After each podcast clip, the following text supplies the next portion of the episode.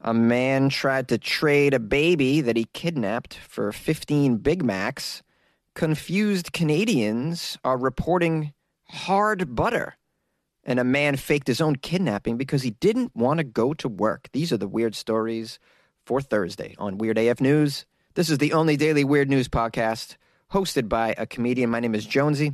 I'm very glad that you're here. I do three weird news stories from around the world, and I hope they're fun. Let's find out. A man tried to trade a kidnapped baby for 15 Big Macs at McDonald's. A three month old baby has been reunited with her parents after she was kidnapped by a man, a very large man, at Riverfront Park in Little Rock, Arkansas. Hey, man, Little Rock, Arkansas. Hey, what can happen there? I don't know. Maybe you would be inside a McDonald's and have a man come up with you and like, hey, man, why don't you give me a large fry? I'll give you two babies. What do you think about that? Hey, hey, welcome to Arkansas. That's how it is. Arkansas, guys. Trading babies for Big Macs. There's not many details on how the man acquired the baby. oh, I have some details. He is a kidnapper. That's how he acquires babies. He kidnaps them, he steals them. No one's going to have a baby with this man if you saw a photo of him. And of course, if you got to know him, no one would ever make a baby with a person that thinks that babies have the value of 15 Big Macs. Um, it's what he did with the baby after he kidnapped her that has the community completely shocked. I don't know why you're so shocked. This is Arkansas, after all. According to employees at the McDonald's, a heavy set man, 44 year old Henry Osterman entered the restaurant around 2:30 p.m. with a baby in a blanket. Mm, oh, well, at least he had a blanket. Although I guess that if you're trying to trade a baby for Big Macs, you want to wrap it up in something pretty. You want to really decorate the baby, make it look like it's appealing, you know, make it worth, you know, without a blanket, the baby's probably worth five Big Macs, but, you know, in a pretty blanket, now it's 15 Big Macs. This guy's planning ahead, it's called. The man seemed a bit nervous. Uh, my guess is he's not nervous because he's about to trade a baby for Big Macs. My guess is he's just really hungry. These are hunger pains. he told the employee at the McDonald's register that he had the munchies and he ordered 15 Big Macs. According to the report, when the cashier gave him his total, he handed over the baby to her. This can't be real. Is this story real? Hold on a second. oh, man. Turns out the story is completely fictitious. I should have known. You know, I'm in my defense. I mean, the titles of stories these days are just so unbelievable. Anyways, like, why would I not think this was true? I look at the title: "A man trades a baby for Big Macs." I look at the at the state, Arkansas. I'm like, yeah, that sounds all right. My first guess was Florida, of course. I don't know. We're kind of having some fun with this, right? I mean, what's more important on Weird AF News? This would be a debate. Is it entertainment or is it facts? Well, considering I'm not that intelligent, we can't all, you know, you're not going to guarantee to get the most straightforward facts, anyways, on Weird AF News. Let's just roll with the story because it's it's hilarious. There's a quote here. The head cashier at the Little Rock McDonald's that doesn't probably exist said, uh, "I look at the man handing me the baby, and I'm thinking, what what what am I going to do with this?" He told me he didn't have any money, but I could take the baby. I said, "Fool." You need to back the F up, fool. That's when he threw the baby at me. He ran behind the cash register, grabbed all the burgers on the food warmer. I said, That white man is crazy. Two other employees stepped into action and tackled the would be hamburglar uh, in this fictitious story. Unfortunately, the size of this man was too much for the employees to take down the kidnapper. Yes, in the photo, this uh, this fictitious man is ginormous. He's a real person in real life. It's a real photo of somebody who's quite large and looks like they uh, enjoy Big Macs on a regular basis. It says here the the man was too big for the employees to take down. That's when eyewitnesses say a third employee, Todd Williams. Ooh, that's let's find out what Todd Williams did. This fictitious McDonald's employee who got involved in the man trying to trade a baby for Big Macs. He clotheslined the man with a broom handle. Oh, that's how you do it. That's how you take down a a would be baby trader. Got him with a broom handle, took him down to the ground. Williams was quoted as saying, That was a big dude. I grabbed the broom. I swung at him real, real hard, you know. I cracked that punk right in the neck. He fell. He hit his head on the floor and knocked him out clean. My aim's on fleek these days, I tell you. we'll save that baby now. Uh, police searched Osterman's 1972 cargo van that was parked in the McDonald's parking lot where they discovered another infant was strapped in a car seat, approximately six months old. Oh, this, what was he going to do with this one? This one he was saving for Baskin Robbins. He was going to, he's going to get 31 flavors. Man trades a six month old for mint chip in a sugar cone. Another, and other fake news. They also recovered some firearms in this fictitious story inside his 1972 cargo van. There was bottles, other baby-related items. They also recovered several rolls of duct tape, rope, and 20 bottles of Benadryl. Uh, what's he doing with all that Benadryl?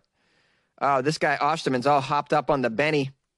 Osterman was taken into custody, charged with kidnapping, assault, theft, and child endangerment. He's currently being held on some like they, the articles reporting it as though it's completely real, which is hilarious to me. I, I enjoy it though for its entertainment value. It's quite nice.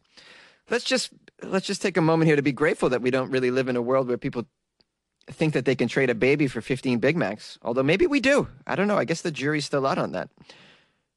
Um, I want to thank the individual who tr- sent me this story. I can't remember who it was, but as soon as I saw the title, I was like, on it. I'm going to open with this one. Yeah, yeah, yeah. Not real. Yay!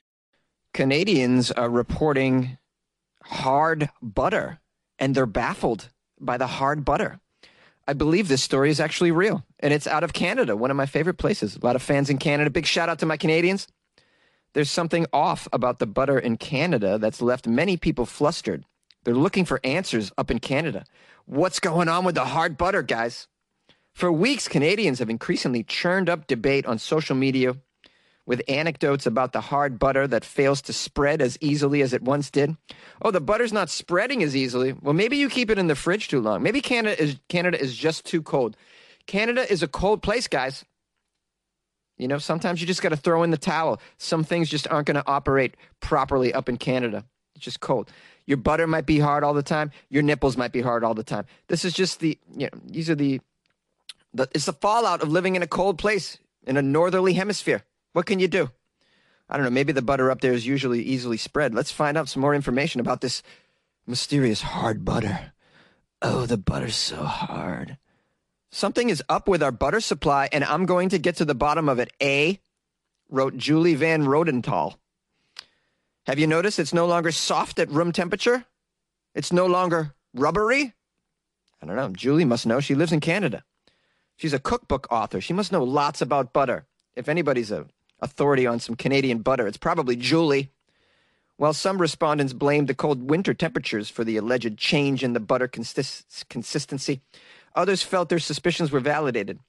Some food experts are linking what's called Buttergate to the increased presence of a palm oil derivative, a conclusion that's been dismissed by the dairy industry, which says it is currently investigating this matter. Oh, the dairy industry in Canada has their hands full right now. Buttergate. Why is the butter so hard? Just throw it in the microwave, dumbasses. What's wrong with you? It's not a big deal. For food researchers, Sylvain Char- Charlebois, suspicion began last year when she noticed some differences in comparing an organic stick of butter with a regular stick of butter. Uh, she tweeted, Is it me or is butter much harder now at room temperature? Eh? Do you like how I put A at the end of every Canadian quote? It's not really there. I just put it in there. Uh, okay, so people are tweeting on social media about the hard butter. What about the scientists? What do they say? This lady, Charlebois, says more testing is needed. Need to get the scientists involved. She's dubbed this saga Buttergate, convinced that an increase in the use of palmitic acid, a byproduct of palm oil that's commonly added to cow feed, is the most likely culprit. Oh, she thinks it's coming from the cows. Uh, Julie also pointed out the finger pointed the finger at the palm oil as well. Uh, she wrote in the media last week that though it's perfectly legal for dairy farmers to use palm fat in livestock feed, whether they should be is a contentious issue. Charlebois surmised that a mystery acid could be at work in October. okay, we're going on and on about this. Uh, how the investigation into why the butter's so hard. I mean, it's just really funny to me.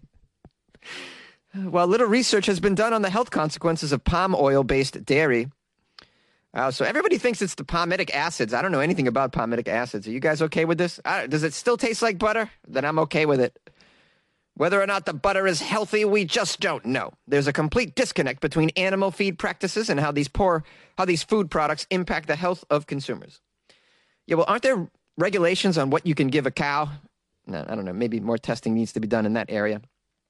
Um, just be thankful, Canada, that in your country they're, they're not just giving all the cows all the steroids in the world, which is what's happening in the U.S. You know, if you're wondering why uh, 13 year old boys are, look like they're bouncers at the club, it's because of the uh, hormones in all our food. So just be thankful you guys aren't. Although maybe you are. Maybe you're dealing with that as well. We got 13 year olds who are 200 pounds over here in America. It's unbelievable. Sometimes I buy kids' pants at the. Jonesy, what are you talking about? Yeah, well, you know, I'm I'm a, I'm small. I'm a small guy. I'm a short guy. Sometimes I can't find pants that fit me, so I just go over to the, the kids section. Yeah, I got a 29 inch, 30 inch inseam. What do you want me to do about it? All right. Yeah, I'm, I'm five foot six and a half on a good day. And you know the kids' clothes. I'm, I'm noticing they're huge as well. They're huge. What is going on? The kids are giant here with giant kids. It's the hormones in the food. That's my. I mean, that's my contention. Uh, this month, the dairy farmers of Canada. I love how I just seamlessly go back into the story as if what I just said wasn't just ridiculous. This month, the dairy farmers of Canada addressed the recent reports of the hard butter in a statement, saying, saying that it's unaware of any significant hardness in the dairy in the dairy product. This is, big. Is there nothing going on in Canada that you guys are just having this roaring debate on the hardness of your butter? I want to live up in Canada, man. It just sounds like such a fantasy land. There's nothing, nothing to see here.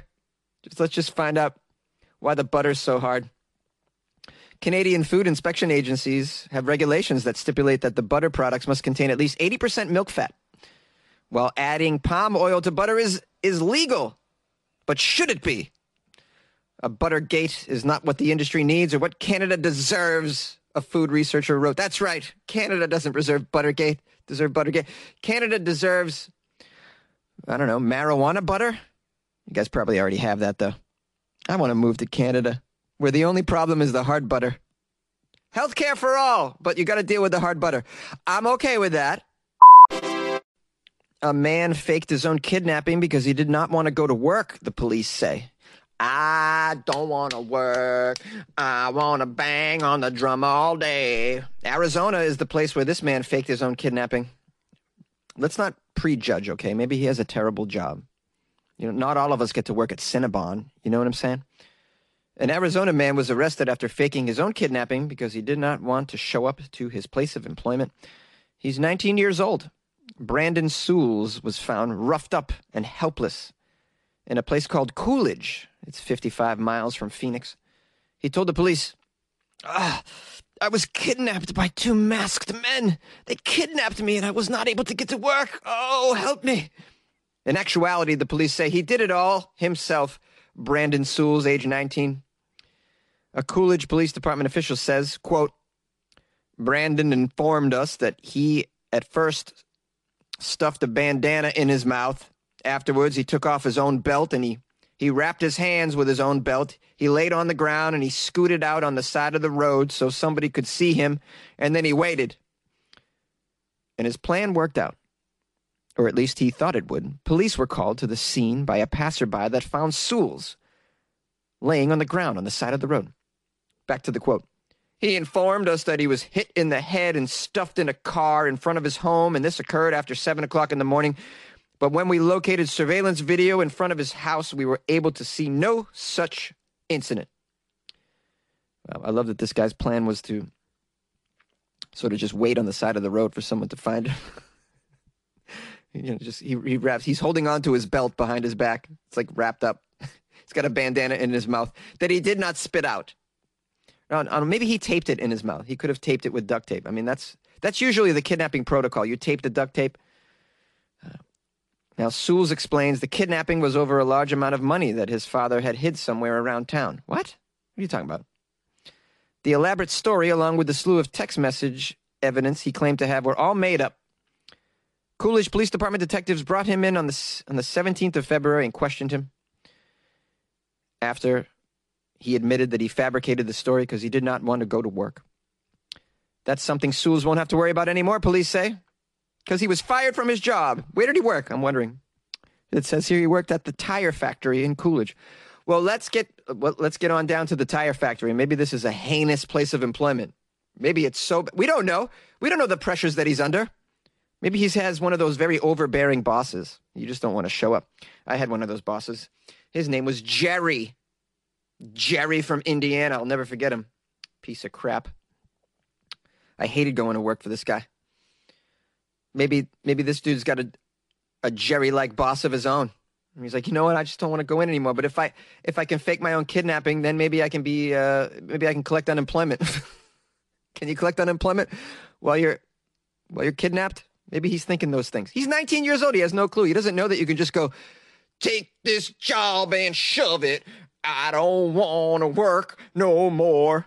You know, young people don't know. This is his first job, I imagine, unless he had a paper route of some sort in his tweens.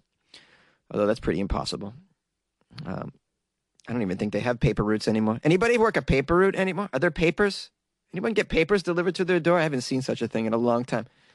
Those old ancient relics called newspapers. Now, before I exit this particular true story, I might add, I did do my research. Uh, you know, we need to recognize what a dumb plan this is. I mean, if you're going to call out of work, this is a poor, poor excuse. Right? There's there's many excuses you can come up with some excuses can't even be tested. You know, you could say, for instance, you cracked a rib. you know, because when you crack a rib, right, you, they don't they don't really wrap you with anything. You don't. There's no outer recognition that you've cracked a rib. Like if you break your arm, there's a cast. You know, people can see it, or your arm is in a sling. But if you crack a rib, no one can tell.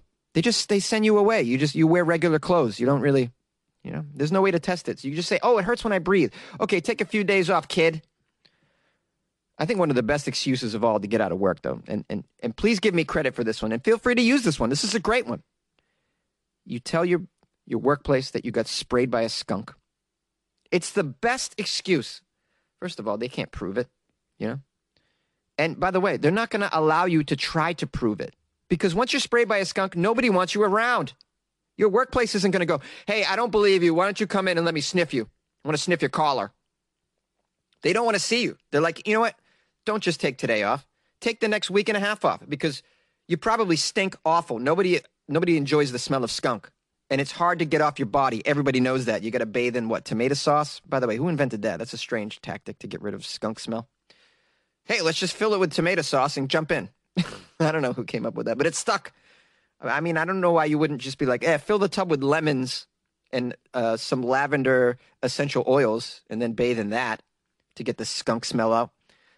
For instance, uh, uh, uh, I mean, there's a many other things that we could bathe in that would take away the smell, I'd imagine. But, but for some reason, we've all agreed that tomato sauce is the best thing.